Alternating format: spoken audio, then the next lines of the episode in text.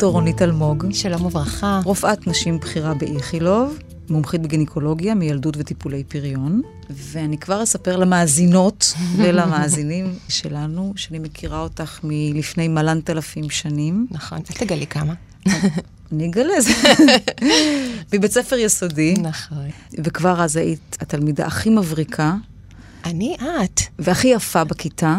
את. זאת האמת. ונגיד אם היו שואלים אותי, תראי את כל הילדים בכיתה, מי מהם, מי מהם או מהם, איזה כיף, תודה על הפרגון. או תהיה רופאה, הייתי אומרת רונית, בקלות. תודה. ואני רוצה לשאול אותך, האם גם לך זה היה ברור שזה מה שאת רוצה להיות, רופאה? האמת שכן, זו אולי אה, נשמעת קלישאה, אבל uh, למען האמת, מאז ומעולם ידעתי שזה מה שאני רוצה לעשות. Uh, אני באה ממשפחה מאוד קטנה, והדוד שלי, היה לי רק דוד אחד, הוא היה רופא נשים, והיינו מאוד מאוד קרובים, ואני זוכרת שאחת המתנות הראשונות שהוא קנה לי כשהייתי בכיתה א', זה היה מיקרוסקופ, וישבנו יחד ודקרנו את האצבע והסתכלנו על תאי דם אדומים תחת המיקרוסקופ, כך שהחיידק תמיד בער בי. וכבר שהיינו בתיכון, היה חוגים באוניברסיטה של רפואה ניסויית, והייתי תמיד במד"א.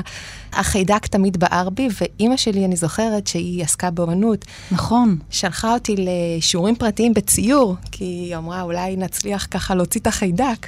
אבל זה משהו שתמיד רציתי לעשות, ואני חייבת להגיד היום, שאנחנו עוד מעט מתקרבות לגיל 50, שאני כל כך שלמה עם ההחלטה שעשיתי, וכל כך uh, ברור רגע, לי שזה... רגע, את אומרת מההתחלה ידעתי שאני רוצה להיות uh, רופאה. נכון. די מהר. וגינקולוגית.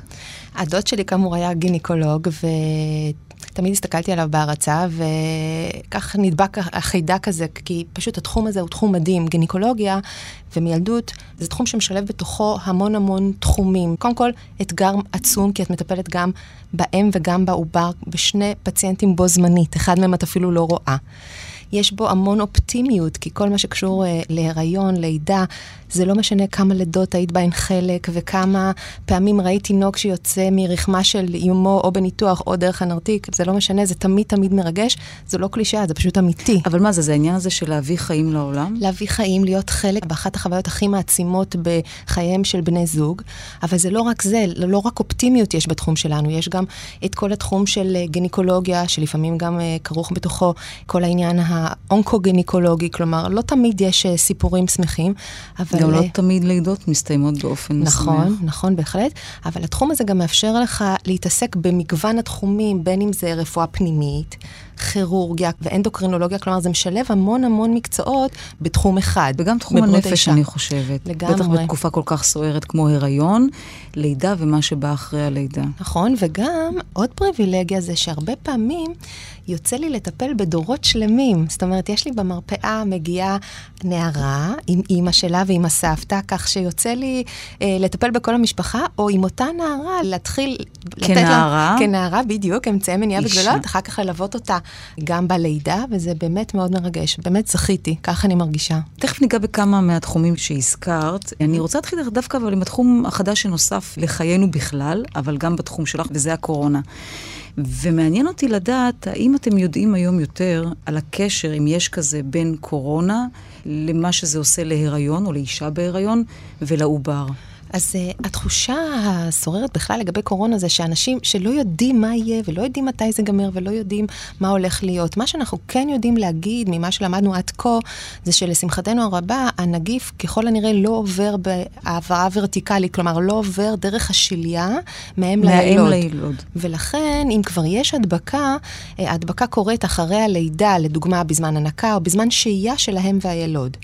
את אומרת, לא בשבועות הראשונים. אני אחסוך את השאלה של מתי זה יותר מסוכן, בשבועות הראשונים או בסוף, כי בעצם אין לזה משמעות, את נכון, אומרת, אין העברה. לפי מה שאנחנו יודעים, נכון, להיום, אין העברה ורטיקלית, כלומר, גם אישה אם היא חולה, דרך השליה הווירוס לא יעבור לילוד.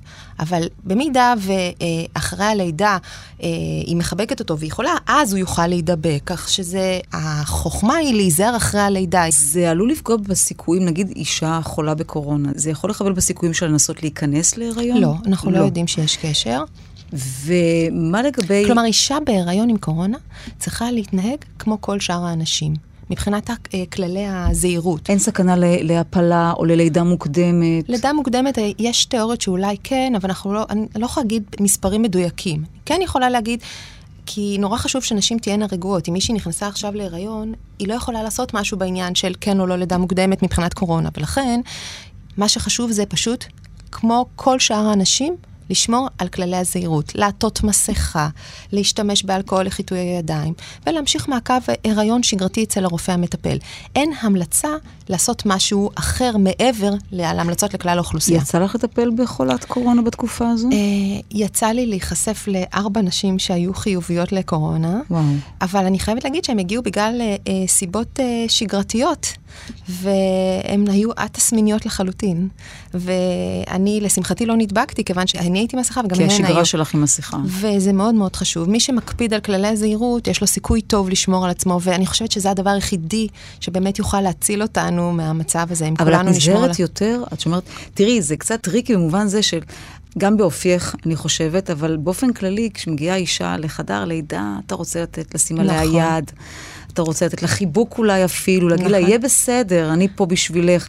אז כל הדברים האלה הם טיפה יותר מסוגננים ורחוקים. זה מאוד קשה, את צודקת לגמרי, כי בייחוד בתהליך הלידה, האינטימיות, המגע, החיבוק, המבט, אה, החיוך, מאוד מאוד חשוב. אז אנחנו הרבה פעמים מוצאים את עצמנו עומדים מול אישה, וקשה לזהות אנשים כשהם עוטים מסכה. כל הפרצוף נעלם כביכול, יש רק מבטים והבעות עיניים. וזה מאוד קשה, לפעמים אישה מבקשת, תורידי את המסכה רק לשנייה, שנראה במי מדובר. קשה לנו לוותר על זה. אה, יצא לי אה, להשתתף בלידות עם, עם הכיסוי המלא, כשאנחנו צריכים... הלבן ההוא, כן. זה נורא. זה מאוד מאוד קשה, קשה לתפקד ככה הרבה שעות, אבל אין ברירה, כשצריך, צריך, ואצלנו בבית חולים באמת, אה, מחלקת היולדות ערוכה לזה בצורה מדהימה. כל יום אנחנו מקבלים נהלים חדשים מתעדכנים. אבל בטח הן חוששות כשהן מגיעות. אה, הצוות חושש, ד... וגם, וגם היולדות, ואפשר להבין אותן. מהדבקה הדדית. לגמרי. אבל סך הכל, אני חושבת ששיעור ההדבקה אצלנו היה מאוד מאוד נמוך, כי מקפידים על הכללים, וגם היום אישה שמגיעה למיון היא נבדקת, וגם הצוות כל הזמן נבדק. וכולם... כן, אבל עד שיש תוצאות לוקח טיפה זמן, אני מניחה. לא, היום זה כבר די מהיר. כן. והיית חושבת, אני לא יודעת מה מקובל אצלכם, אבל נגיד אישה שמגיעה מעיר אדומה, מאזור אדום, שבו יש אה, הדבקה גבוהה באופן יחסית, עדיף שתעזוב את בית החולים מוקדם יותר, או הטיפול בה הוא אחר בהגדרה? כן, יש קריטריונים, יש לנו קריטריונים לפי... זה שוב, זה תלוי, זה כל פעם, באמת, זה מדהים איך הדברים האלה משתנים מיום ליום בעניינים של קורונה. אתה, היום יש לך נוהל מסוים ומחר הוא עלול להשתנות, אבל נכון להיום, אה, אם יש אישה שמגיעה מאזור שהוא יותר מועד לפורענות, אז היא לא תוכל להתקדם עד שהיא לא תעבור בדיקה מסוימת ועד שלא תגיע קבלת התשובה ששוללת, אז יש לנו אזור ייעודי שבו נמצאות אותן נשים שנמצאות כביכול בקבוצת סיכון. אה, אבל אה, סך הכל הבדיקה במיון מאפשרת אה, ניהול מאוד מאוד תקין, כי היום התשובות מגיעות מאוד מהר. וזה מה שמעלה את רמת הבטיחות, גם לנו וגם למטופלות. קראתי על מחקר שעשו בסורוקה, mm-hmm. אני חושבת אם אני לא טועה, ובדקו מה עושה ההתמודדות עם הקורונה באופן כללי למצב של אישה אחרי לידה, הן יותר מדוכאות אחרי כן. לידה, יותר מדוכדכות, יותר קשה להן, כשההנחה הייתה שכן. והם גילו להפתעתם שלא. ואז הם הגיעו למסקנה שאם בסוף המשפחה איתך, כי כך נגזר עליך בזמן uh, קורונה, את לא נאלצת לארח המונים בבית החולים בגלל הקורונה. כן, כי את ממילא גמורה ומי רוצה לארח. ובאופן כללי, כשיש משבר קיומי גדול ואת מתמודדת עם משהו קטן שלך, אז הגדול... לוקח את הקטן, ומהבחינה הזאת מתמודד יותר טוב עם הקטן. זה לא יפתיע אותי. אני כן יכולה להגיד לך שאני רואה במרפאה שנשים שואלות אותי כל הזמן, אז מה יהיה? האם אפשר לבוא עם יותר ממלווה אחד? כי את יודעת, נכון. באופן עקרוני, אנחנו מאפשרים לכמה מלווים שרוצים להצטרף לאישה, לכל אישה היום יש חדר לידה נפרד, והיא יכולה להביא את אלה שחשובים לה. היום אצלנו בבית החולים מותר רק לשני מלווים להיכנס, אבל עדיין מותר לשני מלווים להיכנס, וזה עושה את ההבדל זה פשוט, זה מה שמרגיע לדעתי את הנשים, שהן לא לבד עם ה... אלא עם אלה שהן בוחרות להיות, עם אלה שעושים להם טוב, עם האנשים הקרובים אליהן. לפני הקורונה הרשיתם יותר? כן. באמת? אצלנו אפשר okay. יותר, אוקיי. כן. זה הבדל משמעותי. עכשיו, האי-ודאות הזאת מלחיצה את כולן, כי יש פה כל כך הרבה שאלות. אבל אני חושבת שכבר הן נמצאות בתוך התהליך ומגיעות, וזה כמו גלגל, את יודעת שהוא מתחיל והוא כבר מסתובב לבד. בסוף זה יוצא. בדיוק, זה מסתדר. בסוף. הרוב אומרות לי אחר כך, כל כך פחדתי, אבל את יודעת מה? באמת, בסוף זה היה בסדר. אפילו היה יותר רגוע פתאום במרפאה, והיה יותר טוב ממה שציפיתי. זה התגובות שבדרך כלל אני מקבלת. זה באשר לקורונה. עכשיו, אשמח אם תתייחסי לזה יותר ויותר, אה, לא יודעת אם מחקרים, אבל יותר ויותר פרסומים על כך שנשים כשמגיעות ללידה, א', לא בהכרח יודעות לחלוטין בפני מה הן אה, עומדות, אבל גם לא בהכרח מספרים להם את האמת במובן זה שזה לא הולך להיות... אה, ואז אני יולדת, ואז הוא כזה קסום וקטן בחיקי, ואז הוא ישן ואוכל וישן ואוכל, והתהליך הוא הרבה יותר מורכב עד לשם, וגם השם הוא לא כזה קסום. אני חושבת שזה לא קשור לעצם היותי רופאה, אלא לעצם היותי אישה. אנחנו מחכות כל כך אה, ללידה, ההיריון נראה לנו תקופה מאוד מאוד מאוד משמעותית וקריטית, ועוברים בדיקות, ו- וזה נורא מלחיץ, כי את יודעת, אין לך שליטה על מה הולך להיות, את לא זאת שקובעת איך התהליך הולך להיות. מה ששוכחים לספר לנו זה שאחרי הלידה נשארים עם תינוק קטן, שצריך לטפל בו, ופתאום הוא לא ישן בלילה, ופתאום יש גזים, ופתאום אה, יש חוסר אונים בגלל כל מיני דברים אחרים שלא לקחת אותם בחשבון. אני לא חושבת שזה קשור להיותי רופאה, אלא לעצם היותי אישה, כולנו עוברות את זה. אבל ש... בתהליך עצמו, יש למשל טענה שיש התערבות יתר של הרפואה בתחום הזה שנקרא מילדות, שזה בסך הכל, זו פעולה שגוף האישה יודע לעשות היטב לבד, עובדה. כן. היסטורית זה נכון, ולכן אין צורך בכל כך הרבה בדיקות. בארץ זה, זה נכון, שבארץ יש כביכול נטייה לעשות יותר בדיקות ממקומות אחרים, אה, ב, גם באירופה וגם בארצות הברית, אולי גם בגלל העניין של, אה, של ביטוחים, וגם בגלל שהאימא היהודייה היא ככה לא מוותרת, אנחנו עושים באמת הרבה יותר בדיקות בהשוואה למקומות מה, אחרים. מה, למשל אולטרסאונד יותר בדיקות אה, אולטרסאונד, יותר... וגינליות או... לא, בדיקות אולטרסאונד, בדיקות גנטיות, אנחנו די ככה עושים מעקב הריון קפדני. אני חושבת שזה לטובה, אני לא חושבת שזה לרעה. כי כך גם מגלים אם יש סיבה להתערבות. אבל uh, זה נכון שבארץ כל מהלך ההיריון מלווה בהרבה בדיקות, הרבה ביחס למקומות אחרים. יחד עם זאת, אני חושבת שהיום יש הסברה אה, לקראת לידה, הכל, הכל פתוח, יש קורסים של הכנה ללידה, גם ל, ל, לזוגות רגילים, לזוגות אה, חד-מיניים, לאנשים דתיים, אה, קורסים של תיאור, זאת אומרת, הכל, בכלל, הרפואה היום היא מאוד אה, מותאמת אישית, וכל אחת יכולה להגיע ללידה מוכנה אם היא תבחר לדעת את הידע.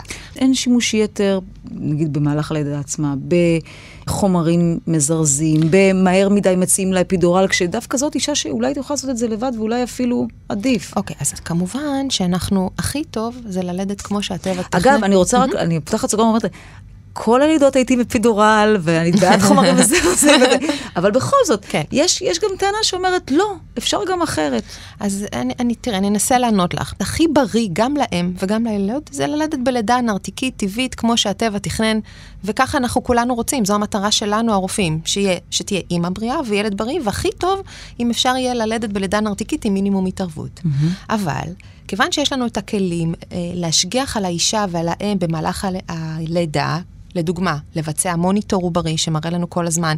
אם היא במצוקה או לא. בדיוק, לזהות מראש כדי לא להגיע למצבי חירום. אז אני חושבת שאם יש את הכלי הזה, אז בוודאי שאפשר להשתמש בו. אין לי ספק שלא עושים פעולות שאין צורך לעשות אותן. אנחנו אף פעם לא עושים פעולות אה, אקססיביות מיותרות. אנחנו כן שהוא... מתערב, מתערבים כשיש צורך רפואי באמת להתערב. אמיתי? בוודאי. אין מקרים שבו אישה, את, את רואה אותה כבר שעות על גבי שעות בצירים, והיא באמת סובלת, באמת mm-hmm. רע לה. זאת אומרת, יאללה, בוא ניתן לה חומר מזרז. בוא נקל עליה. לא, אנחנו לא נותנים חומר מזרז סתם, כי לחומר מזרז יכולות להיות גם uh, תופעות לוואי אם נותנים אותו סתם. אנחנו עושים זירוז, או מה שנקרא השראת לידה, רק כאשר יש סיבה לכך. במצבים שבהם יהיה יותר טוב לעובר מחוץ לרחם מאשר בתוכו, אנחנו נשרה לידה, נזרז לידה. יש מיתוס על, על החומר הזה שנותנים כדי שיעשה צירים. פיצוצים. פיצוצים, פיצוצים. שתמיד המטופלות שלי קוראות לו פיצוצים, כי זה עושה צירים וצירים זה כואב, אבל אין מה לעשות, בלי צירים לא יולדים. ונכון שצירים שמתחילים באופן ספונטני מתפתחים בהדרגה. בעוד שאם את עושה השראת לידה ואת נותנת את החומר שגורם לצירים, אז הם מופיעים הרבה פעמים בבת אחת ולא בהדרגה. מקפיצים. ו... נכון, וזה יכול לגרום לכאב, אבל כאשר מבחן התוצאה הוא אה, לדאוג לשלומו של הילד ויש סיבה רפואית לעשות זירוז, רק אז נעשה את זה. עוד מצבים יכולים להיות זה שלידה, כמו שאמרת, באמת מתחילה, אבל נתקעת. יש קצב מסוים של לידה שאנחנו מצפים שיהיה, כי אם לא עלולים להיות סיבוכים. במקרים כאלה אנחנו נותנים קצת פיטוצין כדי אה, להחזיר את קצב התקדמות הלידה לקצב ההתקדמות האופטימלי. אבל לתת סתם, לעשות סתם זירוז, אנחנו לא עושים. לעשות סתם חתך חיץ, שזה, נשים מאוד פוחדות מזה, אנחנו ממש לא עושים, אנחנו עושים רק כשיש סיבה לכך. אם המילדת רואה שהרקמה הולכת, אה, היא מאוד חלשה או מועדת לפורענות, היא תחתוך כדי שלא יהיה קרע לא מבוקר לאזור מסוכן. אבל היום יש ירידה משמעותית בשיעור החתכים בלידות ראשונות. להפך, משתדלים כמה שפחות להתערב, אלא להתערב כשצריך, כשיש אינדיקציה רפואית. אף אחד לא יעשה שום דבר בלי סיבה. מה שמוביל אותנו לשאלות על ניתוח קיסרי. כי פה אני לא בטוחה שאפשר להגיד באופן אה, מוחלט של ניתוחים קיסריים עושים רק כשצריך. נכון, כי פה יש, המילה תעשייה תהיה מוגזמת. כן, אני חושבת שכן. אז המילה אינפלציה בניתוחים קיסריים תהיה תראי, מתאימה? שיעור הניתוחים הקיסריים עומד סביב ה-20 אבל אנחנו כן רואים שיש במידה מסוימת אה, עלייה קצת בשיעור הניתוחים לפי אה, בקשת היולדת, ללא הוריה רפואית. כלומר, שמה ההנמקה? Uh, הרבה נשים פשוט פוחדות מתהליך הלידה עצמו. את יודעת, הם שמעו שזה כואב, וגם יש איזושהי סטיגמה ש, שבניגוד ללידה, שהתינוק עובר בתעלת הלידה, ואז יש עליו לחצים וכולי, פה שולפים תינוק דרך דופן הבטן, ואולי זה פחות טראומטי לתינוק. אבל הלחץ שמה? שזה יכאב, שיהיה זיהום, כן. שהנרתיק לא יחזור להיות כפי שהיה, זה, זה כי פחד, עובר בו בדיוק, עובר. זה הפחד של חלק מהנשים. הן פוחדות מהלידה, ממה, מהמשמעות של מה יהיה אחרי הלידה, ממה יהיה, שלא יהיה נזק ליילוד, אבל... אם אנחנו יושבים ומסבירים באמת מה נכון, אז ללא ספק, מבחינה רפואית, הדרך הטובה והבטוחה ביותר לילד ולאם זה ללדת בלידה נרתיקית. אנחנו עושים ניתוחים קיסריים, אגב, ניתוח קיסרי הוא שכיח ושיעור הסיבוכים בו הוא מאוד נמוך, אבל החוכמה היא לעשות ניתוח קיסרי כשיש סיבה רפואית לכך. כמה מה-20 אחוזים הם להערכתך? חמישה אחוז מתוך כלל הניתוחים. חמישה אחוז? לדעתי, כן. יחסית הרבה. אבל uh, אני חושבת שצריך להסביר לאישה לקראת מה היא הולכת. כי נכון שניתוח קיסרי זה ניתוח יחסית אינוסנטי, תמים, uh, כי שיעור הסיבוכים בו הוא בדרך כלל נמוך. אבל ניתוח זה ניתוח. וכמו בכל ניתוח, עלולים להיות גם סיבוכים.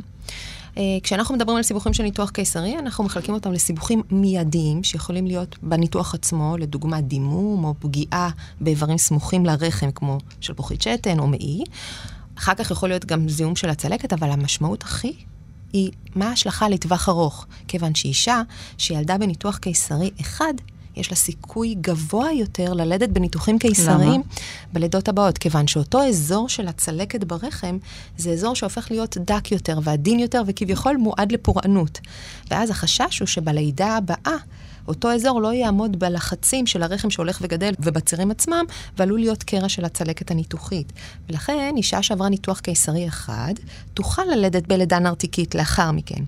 אבל אישה שעברה שני ניתוחים קיסריים ויותר, תיאלץ בלידה הבאה כבר לעבור... השלישית והרביעית? בדיוק, לעבור ניתוח קיסרי אה, מתוכנן. עכשיו, גם לעובר, זה מיתוס שחשוב להפריך, שנשים חושבות שאם שולפים את העובר מהבטן, אז כביכול זה פחות טראומטי לעובר. פחות מקומט. פחות מקומט, בדיוק, אבל זה לא מדויק, כיוון שכשהעובר עובר בתעלת הלידה, יש תהליך של סחיטה של הריאות, תוך כדי שהוא עובר בתעלת הלידה. הריאות שלו. של העובר, מה שמקל על הנשימה שלו בדקות הראשונות לחייו. בעוד שבניתוח קיסרי ששולפים את התינוק, לפעמים עלול להיות מצב של מצוקה נשימתית זמנית וחולפת ביילוד. לכן, כשעושים ניתוח קיסרי מתוכנן בלי סיבה רפואית, קובעים אותו לשבוע 39 ואילך להיריון, כי אז הסיכוי שהדבר הזה יקרה הוא קטן יותר. וחוץ מזה, היום אנחנו יודעים שהמעבר בתעלה הוא חשוב מאוד כסביבה שאליה העובר נחשף בתהליך הלידה, מבחינת זה שיש אחר כך פחות נטייה לפתח אלרגיות וכל מיני מחלות מסוג זה.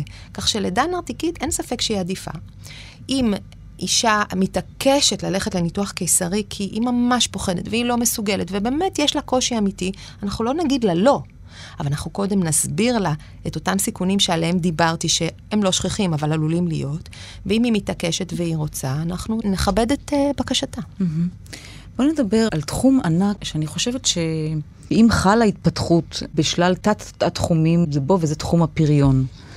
מקובל לחשוב, אני חושבת, עדיין, אלא אם כן אני כבר לא מעודכנת, שזוג מתחתן או חובר ורוצה להביא ילדים לעולם, ולא כל כך הולך, נותנים להם איזה שנה. נכון, לנסות נכון. לבד, זה עדיין נכון? נכון. ואחרי שנה... תלוי בגיל, את יודעת, כי אם כן, אתה... אם אתה לא בן הולך... 40 פלוס, אתה לא מחכה שנה. בדיוק. אבל אם אתה בן 20 נכון. ועל סף 30 וזה, אתה יכול לחכות שנה. וזה לא קורה, ואז יש אפשרות ללכת לטיפולי פריון. זאת עדיין תהיה ההמלצה? תחכו שנה? אז אי פריון מוגדר באמת כשנה שבה מנסים להיכנס להיריון, על אף קיום יחסי מין מתוזמנים וסדירים ולא מצליחים להרות. אם באמת שנה הזוג מנסה ולא מצליח, אז צריך באמת להפנות אותו. מתוזמנים, כלומר, אה, ביום שבו את מבייצת, נכון. או המשוער שאת מבייצת, היום-יומיים האלה. נכון, שמנסים לתזמן את זה. אה, חלון ההזדמנות שלנו להרות הוא כמובן סביב הביוץ, וכאשר מקיימים יחסי מין, נניח בזמן הנכון, ולא מצליחים להרות במשך שנה, צריך אה, להתחיל לעשות בירור. צריך שניים לטנגו. הבירור כולל בירור גם של הגבר וגם של האישה. לגבר זה מאוד פשוט, זה בדיקת זרע. ספירת אה, זרע? כן, הולכים ונותנים... איכות זרע? אנחנו בודקים כמה פרמטרים, אנחנו בודקים את התנועתיות, את הריכוז, את המראה של הזירונים. אה, חשוב, לפני שעושים את הבדיקה הזאת, שלושה ימים לא לקיים יחסי מין אה, לפני. בדיקה פשוטה יחסית, אבל מאוד משמעותית, כיוון שאחוז גבוה מהמקרים זה בגלל שיש בעיה בזרע, ואפשר לפתור את זה יחסית בקלות. האישה גם תעבור איזושהי, איזושהי סדרה של בדיקות, לראות אה, את הפרופיל ההורמונלי שלה, לנסות להבין אם יש בעיה של אה, ביוץ, האם יש מרכיב חסימתי, לדוגמה שהחצוצרות הן לא אווירות, ואז לא זרע יכול להגיע להפרות את הביצית, וגם לא- הריון לא יוכל, העובר שמתפתח לא יוכל להגיע לרחם ולהשתרש בו. Mm-hmm. אז עושים אולי צילום רחם, או יש דרכים אחרות היום גם להדגים שהחצוצרות אה, פתוחות, צריך לראות שהרחם תקין. כלומר, יש סדרה של בדיקות שהאישה תעבור במסגרת בירור אי הפריון. ניסיון לב- לברר. כן. נכון. אבל חלק מה- מהמקרים לא מוצאים כלום. זה נקרא unexplained infertility. ששם זה יושב במישור הנפשי? לא, אנחנו לא יודעים. סטרס? תראי, אין אה, ספק שסטרס- מרוב רצון לא יוצא? אין ספק שסטרס משפיע, אבל זו לא הסיבה האמיתית בדרך כלל לאי פריון. הרבה פעמים יש סיבות שאנחנו לא יודעים, לא רואים אותן, ודווקא פתאום, שמתחילים הפריות וכבר מגיעים לשלב שיש עוברים במעבדה, אז פתאום במעבדה מתבררות סיבות שהן... הסיבות שמביאות לחוסר הפריון, אבל הרבה פעמים אנחנו נשארים עם סימן השאלה הזה, ואנחנו לא יודעים מה הסיבה לאי הפריון. זה נקרא unexplained infertility, וזה קורה. אנחנו פשוט לא יודעים מה, מה הסיבה. ואז במקרה כזה, כשאנחנו נשארים עם כותרת של אי פריון, בין אם אנחנו יודעים מה הסיבה או לא. אם יודעים מה הסיבה זה יותר קל יחסית, כי אם לדוגמה את יודעת שיש בעיה בחצוצרות, החצוצרות חסומות, אז ברגע שאת עושה הפריה חוץ גופית, את פותרת את הבעיה הזאת. אם את יודעת שהבעיה היא שיש בעיית ביוץ, אז אפשר לתת או כדורים או זריקות שיחזקו את הביוץ, וכך באמת עושים. אם אה, הזוג השלים את הבירור, שנה מנסה להיכנס להיריון ולא מצליח, בדרך כלל מקובל להתחיל עם כדורים שמטרתם לחזק את הביוץ, בין אם עושים את זה בסיוע של הזרעה או לא. אם זה לא מתקדם, אז עוברים לזריקות שניתנות בערך למשך שבעה או עשרה ימים, ששוב, מטרתם להגביר את הביוץ. הזרעה זה בעצם לאפשר לזרע להגיע רחוק יותר בתוך גוף האישה באמצעות מזרק, צינור. אה, אז אולי, לפני שאני אסביר, אני אסביר מה צריך לעשות כדי, מה, מה צריך להיות בגוף כדי שנשיג הריון. אוקיי. כדי להשיג הריון, צריך להבין שקודם כל חייב להיות ביוץ. ביוץ זה אותו רגע שבו הביצית יוצאת מהשחלה. היא יוצאת מהשחלה לבטן והיא נקלטת על ידי החצוצרה ושם היא מחכה, בחצוצרה. כמה זמן היא מחכה? חלון ההזדמנויות של ביוץ הוא סביב 24 שעות. במקביל, מקיימים יחסי מין, ואז הזירונים הקטנים מפלסים את דרכם ושוחים להם, שוחים מהנרתיק לתוך הרחם, מהרחם לחצוצרה, ובחצוצרה הזרע והביצית נפגשים.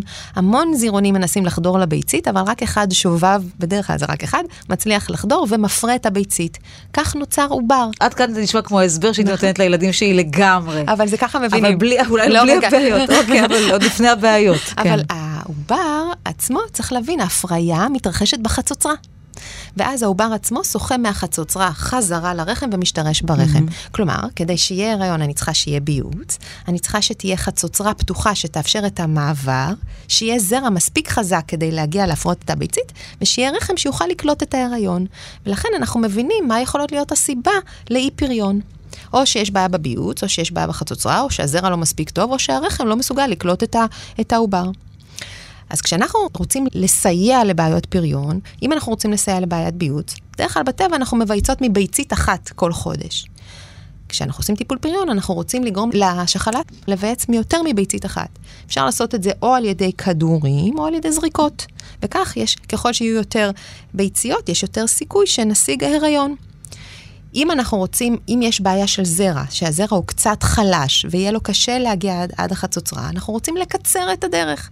ובמקום, כשמקיימים יחסי מין, המון זירונים נהרסים בדרך, כבר בנרתיק. מקפיצים אותם נכון, יותר קדימה. זה נקרא IUI, Intra-Uterine Insemination. לוקחים פשוט את הזרע ומחדירים אותו לתוך הרחם, ואז כביכול קיצרנו לו את הדרך, את הטווח. את הדבר, ופחות זירעונים יהרסו בדרך אל המטרה, לקראת הגעה לביצית. כמה שיטות טובות בדוקות יש היום להגברת הפריון, לייצר את האפשרות שהמפגש הזה אכן יקרה א', וב' יקרה ויסתיים בעובר מופרה?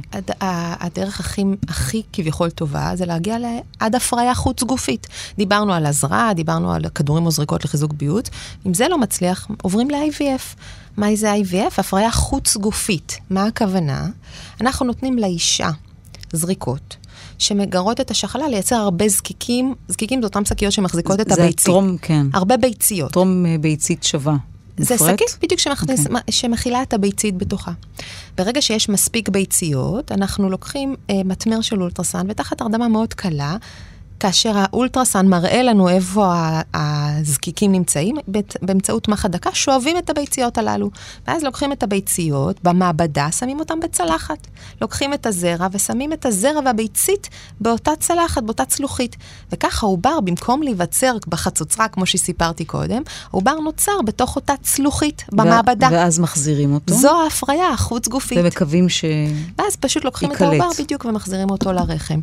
וזה זה מה שנקרא הפריה חוץ-גופית. כמה זוגות בישראל, אני לא יודעת אם את יודעת, או לאו דווקא זוגות, נשים אה, הולכות על המסלול הזה. שיעור האי פריון הוא כ-15% מכלל האוכלוסייה. אבל יש איזשהו מסלול שמקובל לעשות לפני שמגיעים להפריה חוץ-גופית. לא ישר, אלא אם כן באמת במקרים אה, מסוימים. אה, יש אישה. בת 40, לא תגידי תעשי את כל המסלול, אני מניחה, אלא תנסי לעשות עבורה אפשר, דרך שוב. מטעמי גיל. נכון, נורא, מאוד תלוי בקריטריונים, בנתונים שלה, אבל בוודאי שבאישה בגיל 40, אנחנו לא נעביר אותה עכשיו אה, כדורים וכולי, אלא נמליץ לה בדרך כלל כבר להתחיל עם זריקות, ובתנאים מסוימים, אם התנאים הם פחות טובים, אפילו אולי ישר ל-IVF. שוב, כל מקרה לגופו. אבל זה, השאלה שלך היא מאוד במקום, כיוון שהפקטור הכי משמעותי בפריון, גיל. זה גיל האישה. כי אנחנו... וגיל, כלומר, גיל הביצית בעצם. נכון, כי בניגוד לגברים, שמה לעשות, יותר קל להם, והם כל החיים גם מייצרים זירעונים, ממשיכים לייצר זירעונים, אנחנו, הנשים, נולדות עם מאגר קבוע של ביציות. כשאנחנו נולדות, מרחמה של אמנו יש לנו מספר מקסימלי של ביציות שרק הולך ופוחת עם השנים, כאשר אנחנו יודעים שמגיל 35 ואילך מתחילה להיות ירידה משמעותית, עד גיל הפריון, שאז כבר כביכול לא נשארות ביציות. ולכן, על מנת להשיג הריון, אה, אנחנו צריכים לנצל את המומנטום הזה, ולא לחכות, לא לפספס את, ה, את השעון הביולוגי, שלצערי, הוא לא תמיד מתוזמן עם השעון האם תסכים החברתי איתי החדש. שבלי קשר לסטטוס אה, הזוגי או הלא זוגי שלך, אם את אה, אישה צעירה, לפני גיל 35 או קצת אחרי גיל 35, שווה להקפיא ביציות. לגמרי, היום זה באמת אה, נושא חם. אה, אני מקווה שהמודעות, לדעתי כן, המודעות הולכת ועולה, אולי לא מספיק. אבל אה, מי שלא מתעוררת בזמן עלולה באמת, לצערי הרב, כי לפספס יכול להיות את שאת הרכבת. נשואה, אבל כרגע לא מתאים לך נכון. ילדים, את בת 35, ו- אבל שווה שתקפיא, כי הביציות שלך בנות 35. בדיוק. וגאולה, את יודעת, גם התקשורת מבלבלת קצת, כי את רואה כל הזמן בתקשורת נשים מבוגרות יחסית, שיולדות, דוגמניות, אה, אה, שחקניות, שפתאום יולדות, את יודעת, אה, בסביבות גיל 50. זה א'. כיפאק היה על הנס, אבל אם זה לא נס, זה כנראה ביצית של מישהי אחרת. בדיוק, מה ששוכחים לספר לנו, שככל הנראה זה לא הריון ספונטני אה, מביצית שלה, אלא שמדובר בתרומת ביצית, כלומר, היא נושאת ברחמה עובר שמקורו מביצית של אישה אחרת. גנטית, הביצית נתרמה על ידי האישה האחרת. כן, מה לעשות, הגיל הוא באמת הפקטור המשמעותי ביותר, ואנחנו יודעים שעם השנים יש ירידה גם בכמות. וגם באיכות הביציות. ולכן, אה, אם את רוצה לשמר את הפוטנציאל הפריוני שלך, כדאי לעשות באמת הקפאת ביציות, ורצוי לעשות אותה לפני גיל 35, כיוון שאחרי הסיכוי להשיג מזה אחר כך הריון עתידי הוא מאוד מאוד קטן. תמיד ידענו להקפיא זירעונים. זה משהו שאנחנו עושים כבר שנים. אז זו, זו הייתה השאלה הבאה שלי. האם הקפאת ביצית אה, מבטיחה שגם בעוד עשר שנים, כלומר עשר שנים אחרי שהוקפאה ביצית, היא תהיה בת שימוש? אז לגבי זרע, כפי שאמרתי, אנחנו יודעים להקפיא זירעונים מצוין כבר שנים. מה הבעיה עם ביצית? ביצית היא התא הכי גדול בגוף האדם, והיא מכילה כמות גדולה של נוזלים. פעם היה קשה מאוד להקפיא את הביצית, מכיוון שהנוזלים בתוך הביצית היו נשברים. ואז זה הורס את, ה, את הביצית עצמה, לא הצליחו פשוט להקפיא ביציות.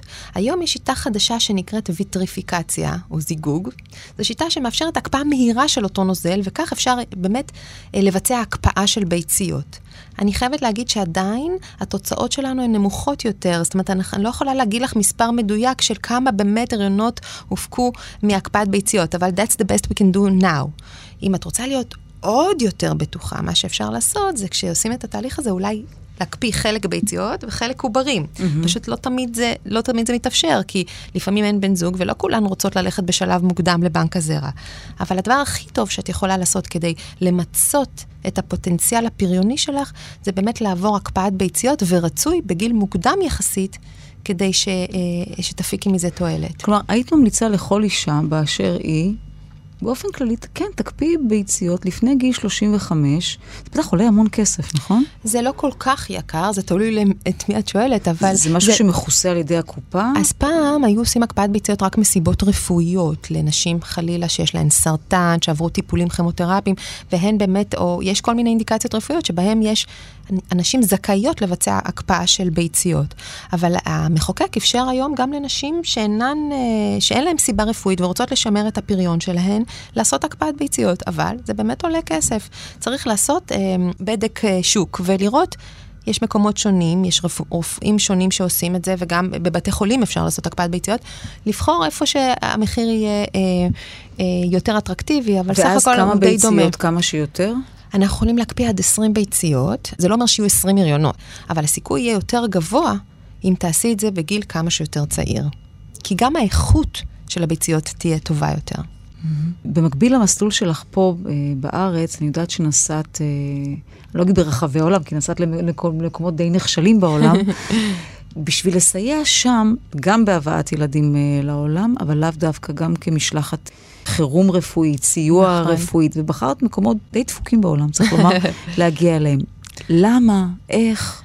אז זה משהו, אני מודה, שתמיד בער בנשמתי. אה, אני באמת אוהבת את המקצוע שלי, ואנחנו יודעים היום שמבחינת גינקולוגיה ומילדות, בארץ אנחנו נחשבים מאוד מובילים בעולם.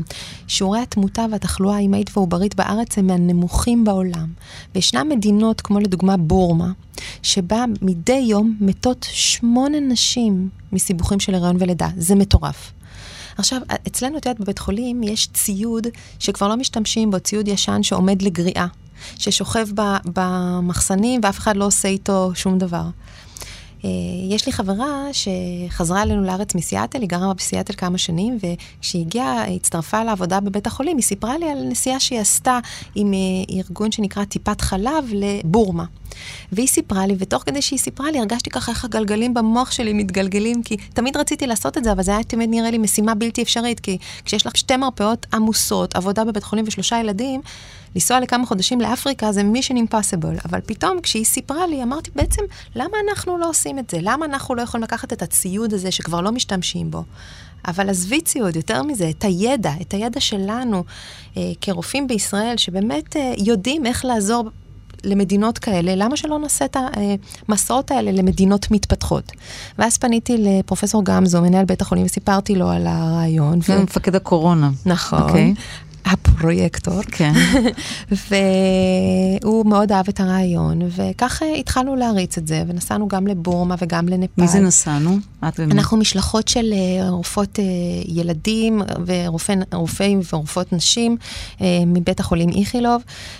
אנחנו עושים את כל הפעילות שלנו בשיתוף עם משאב, במשרד החוץ. הם עוזרים לנו בבחירת היעדים, וזה גם מאוד חשוב, כי להגיע למדינת עולם שלישי, mm-hmm. למדינה מתפתחת, אתה חייב שיהיה לך שם איזשהו מישהו שיעזור לך...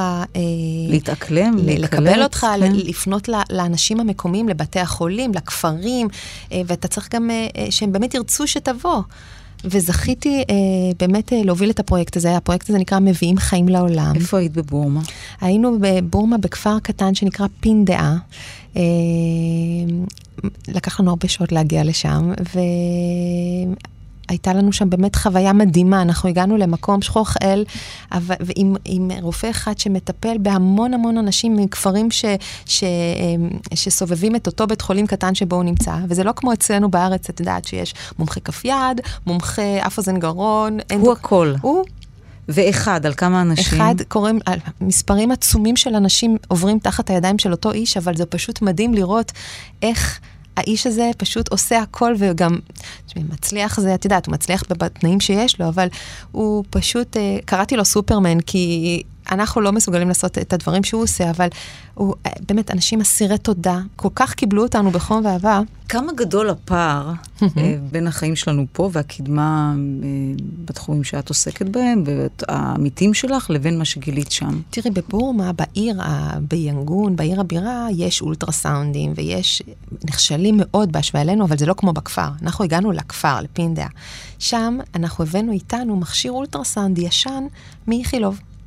זה היה מאוד קשה, אגב, להעביר אולטרסאונד מישראל לפינדיה, זה, זה היה מסכת, אה, אני לא האמנתי שהצלחנו, אבל הצלחנו. משאב עזרו לנו עם דואר דיפלומטי להעביר את זה. הפעם הראשונה שעשיתי שם לאישה אולטרסאונד, והשמעתי להם אה, דופק עוברי, לראות את זה, זה משהו שאני לא אשכח בחיים. הם היו מאושרים והמומים. וזה דבר מציל חיים, כי את יכולה לזהות בצורה כזאת, לדוגמה, האם ההיריון הוא בתוך הרחם הריון תקין, או חלילה האם ההיריון הוא מחוץ לרחם, אז שעלול להיות מצב מסכן חיים, שיכולה למות מדימום אם, אם את לא כזה. שם, אף אחד לא בודק אותה, עזבי אולטרסאונד. לא, בודקים, בוודאי שהם מה, בודקים. מה, אותו רופא? לא, יש, יש תחתיו, יש מיילדות שם שמתפקדות מעולה, הוא מכשיר בחורות צעירות ששם מיילדות בכפרים, הכפרים לפעמים מאוד מרוחקים, ואין דרך להגיע, עם מנצ'טות צריך לפלס דרך כדי להגיע לכפר הזה, יש כפרים שמרוחקים מבית החולים כשלוש שעות. אז זה מאוד תלוי איפה, אבל הוא מכשיר שם מיילדות שנמצאות בכפרים ומטפלות שם בנשים, וגם הוא עושה סיורים כאלה אה, פעם בחודש, או תלוי לפי האזור, ומגיע לכפרים, מאתר את הבעיות הספציפיות ומביא אותם לבתי חולים. המטרה שלו היא להעלות את שיעור לידות הבתי חולים ולהפחית את לידות הבית. הסיכוייה של אישה כזו ללדת אה, לידה בטוחה, והרי המבחן בסוף הוא, לא האם נכנסת להיריון ולא האם ילדת, אלא האם בסופו של דבר, בסוף התהליך הזה נולד תינוק בריא. אני אומרת, שמונה נשים, תחשבי, מתות שם מסיבוכים של הריון ולידה, זה מספרים עצומים, וגם שיעור התחלואה ותמותת התינוקות היא מאוד מאוד גבוהה, mm-hmm. בניגוד לארץ שהיא באמת מאוד נמוכה. ולכן החוכמה היא אה, אה, לבוא לשם, לא רק להביא את הציוד, כי את יודעת, לפעמים כשאת מביאה ציוד מתקדם למקום כזה, אז הוא ישכב בארון ולא ישתמשו בו. צריך לדעת לבחור ספציפי, משהו שיהיה להם קל ונוח לשימוש, ובאמת mm-hmm. שיציל חיים, כמו לדוגמה, מד לחץ דם. אה, היו להם, אבל אנחנו הבאנו להם עוד, או לימדנו אותם איך לעשות מעקב אחר סכרת הריונית, הבאנו גלוקומטרים, או מכשיר לניטור דופק העובר, מה שלנו יש בחדר לידה, לקחנו מכשירים ישנים והבאנו לשם ולימדנו אותם איך לקרוא את המוניטור כדי לזהות מצוקת עובר בזמן. את יודעת לומר אם זה בשימוש היום, אתם בקשר? בטח, זה, זה בדיוק העניין. החוכמה היא לא לבוא רק פעם אחת וללכת. כן, אה, סידרת לעצמך טיול קבע לבורמה? זה, זה מה שאת אומרת? אם היית, רואה איפה ישנו, אני לא יודעת אם היית קוראת לזה טיול. אבל uh, תקשיבי, תחושת הסיפוק שיש אחרי דבר כזה, זה יותר מטיול. יותר מלהיות פה בבית חולים? זה משהו אחר לגמרי, אבל אני חושבת שזה חלק מהשליחות ש, שלנו כרופאים, לעזור לבני אדם. החוכמה היא באמת לחזור עוד פעם, לראות שהם באמת מטמיעים את הידע. הציוד זה החלק השולי, חלק הארי זה הידע. אנחנו עשינו להם שם הרצאות אה, לכל ה... לרופאים ולמיילדות, הבאנו בובת החייאה ועברנו איתם על החייאת ילוד, ו... ואחר כך חזרנו עוד פעם נסיעה חוזרת כדי לראות שהם באמת הטמיעו את הידע וגם ללמוד מהלקחים של הנסיעה הראשונה, מה צריך להביא הלאה כדי שיהיה להם טוב יותר. Mm-hmm. בורמה זה עוד היה קל, בליבריה שהיינו, זה היה מאוד מאוד קשה. הסיכוי לעזור להם שם הוא מאוד מאוד קלוש. שם המצב היה מבחינה רפואית מאוד מאוד מאוד קשה. היינו גם בנפאל, שהם יחסית מאוד מתקדמים, יותר מתקדמים מבורמה. יש שם רפואה יחסית טובה, אבל גם שם זה אנשים שכל כך אסירי תודה, וגם אם מחכים בתור בחדר המתנה, זה לא כמו בארץ, את לא רואה, אף אחד לא מתעצבן, אנשים טובים, אה, מוקירי תודה, כל כך אסירי תודה שמישהו בא ו- ומשתף את הידע, שזה פשוט חוויה שנשארת לך בלב. לצערי הקורונה קצת אה, שיבשה את מערך הטיסות. אנחנו היינו כן. אמורים, אה, יש לנו תוכנית ארוכה, אבל אנחנו בקשר בזום, ואנחנו עם הדוקטור תות הזה בקשר כל הזמן. תות זה הוא מבורמה. ההוא מבורמה, מהמם. בקשר כל הזמן, וזה החוכמה. החוכמה היא באמת לא לבוא ולהגיד, אני הגיבור מישראל וללכת. כשאת מדברת, אני אומרת לעצמי, רגע. חוכמה היא ארוכת טווח. יש לה שלושה ילדים, לך, ובאיזה קטע את באה הביתה, ואני מניחה שאת לא רואה הרבה שעות, אה, אני טועה? אה, שעות בית. אני עובדת הרבה. שתי, שתי מרפאות, בית חולים איכילו, ואת אומרת, תקשיבו, חבר'ה, אמא נוסעת לבורמה, לכמה זמן, אגב, כל נסיעה שבועיים. כזו? שבועיים. שבועיים. שיהיה לכם בהצלחה. אה, בעיקר לבן זוגך, אני, אני, כן. אני מניחה. זה קשה לאללה. נכון, זה קשה, אבל את יודעת, הילדים שלי גדלו לתוך מציאות אה, של אימא שמאוד אה, אוהבת את מה שהיא עושה ומאוד מאמינה בעבודה שלה ו- ורואה בזה דרך אה, חיים. בני כמה הם? 18, 14 ו-7. 18, 14 ו-7. כן. ואני חושבת שזה מחנך אותם לערכים נכונים ולאהבת אדם, ולהאמין בעצמך ולהאמין שאתה, ש-nothing is impossible, ולהיות אה, אה, איש חר, אה, אדם חרוץ. ו, ו... אף אחד מהם לא בא ואמר, תקשיבי, אני מעריך את מה שאת עושה, אני יודע שאת עושה דבר גדול, או יודעת שאת עושה דבר גדול. אבל בא לי שתהיי קצת יותר בבית, ומתוקף העיסוק שלך זה כמעט בלתי אפשרי. אין לי ספק שהם היו רוצים שאני אהיה איתם יותר, אבל הם פשוט גדלו למציאות כזאת. אני תמיד אומרת ש... קודם כל, איסורי מצפון יש, תמיד. הייתי רוצה להיות יותר בעבודה וגם הייתי רוצה להיות יותר איתם, אבל uh, זה משהו שכנראה בילט אין באישיות שלנו, uh, בעצם היותנו נשים. אבל uh, אני באמת רואה עד כמה הילדים שלי uh, מעריכים את מה שאני עושה. אני יודעת שהם גאים, ואני תמיד גידלתי אותם להאמין שמה שחשוב זה לא הכמות, אלא האיכות. וכשאני איתם, אז אני איתם, ואנחנו ביחד... את מתנתקת מהטלפון? קשה. שיחות חירום בבית חולים? קשה, אבל אנחנו יודעים לעשות quality time. ו... לא, כי אני אגיד לך מה, בניגוד אליי, לך יש מקצוע אמיתי, באמת. לא רק תובעני, אלא באמת, באמת צריכים אותך. וצריכים אותך בבית, זה נכון, אבל צריכים אותך גם באמת. נכון. במובן של חיים... קשה לי להתנתק מהטלפון, זה נכון. או מוות. לפעמים הבן שלי חיים. אומר, זה נכון, עם הטלפון, אם הייתי יכולה קצת אה, להזיז אותו יותר. מצד שני, אה, את יודעת, אה, אני חושבת שאני רואה את הקשר שלי עם הבן שלי, עד כמה אנחנו לא רק אם ו- ובן, אלא גם חברים, וכמה כשהוא צריך לבוא ולדבר, אז הוא יודע לאן לבוא. זה מחמם את הלב. ואני גם שומעת איך הם מדברים, הם, הם מאוד גאים במה שאני עושה. סליחה שלך, הטטנית פלוס, כולם מתוכננים?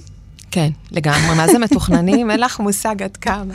בין הפוגות לגמרי, עבודה. לגמרי, לגמרי. אני זוכרת שבבן הבכור אה, אני הייתי צריכה לתכנן כך שאני אהיה בהיריון בתקופה, כשאת בהיריון משבוע 20 אין תורנויות, אז שאני אוכל בתקופה הזאת ללמוד למבחן שלב א', כי אם אין תורנויות אז את יכולה ללמוד יותר. ובעלי היה צריך לנסוע מהעבודה שלו, ל, אני זוכרת, לסידני, לאוסטרליה, ואמרתי לו, אתה לא יכול לנסוע, הביוץ, זה, זה ככה, זה היה הכל מתוכנן, בול, שלושתם מתוכננים. ו... לפי מועדי בחינות א', ב', סטאז', כאלה. אז ככה הצלחת לעשות שלושה ילדים, כן. בין, ה, בין המועדים האלה.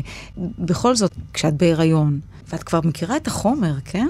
את כבר יודעת אה, מה מסוכן, מה לא, מה עלול לקרות.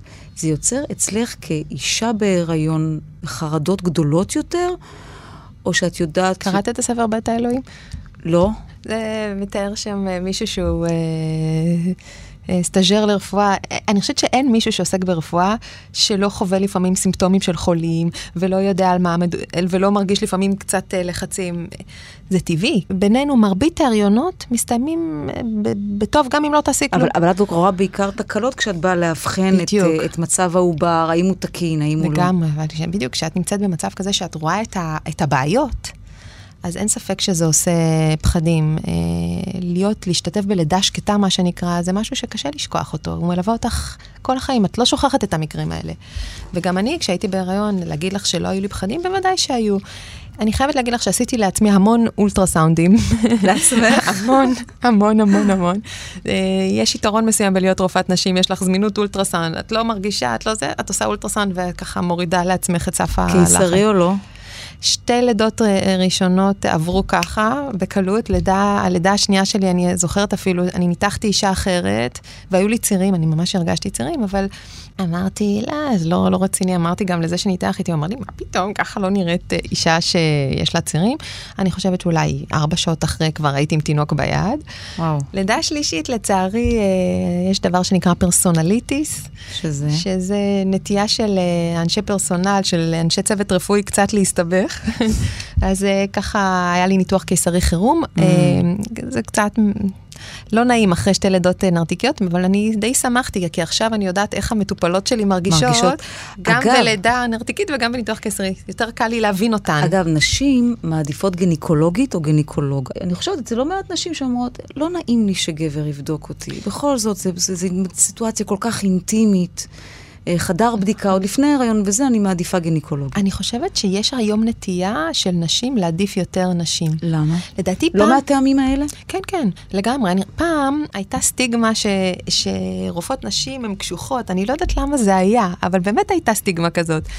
והיום אה, נשים מגיעות אליי ואומרות, אני ממש חיפשתי אישה. חלילה, אני לא רוצה לפגוע ב- שלי הגברים, כיוון שמרבית הקולגות שלי... לא, אבל אני אגיד לך מה, אצלי זה גניקולוג, כן? כן. תחום מצוין גניקולוג.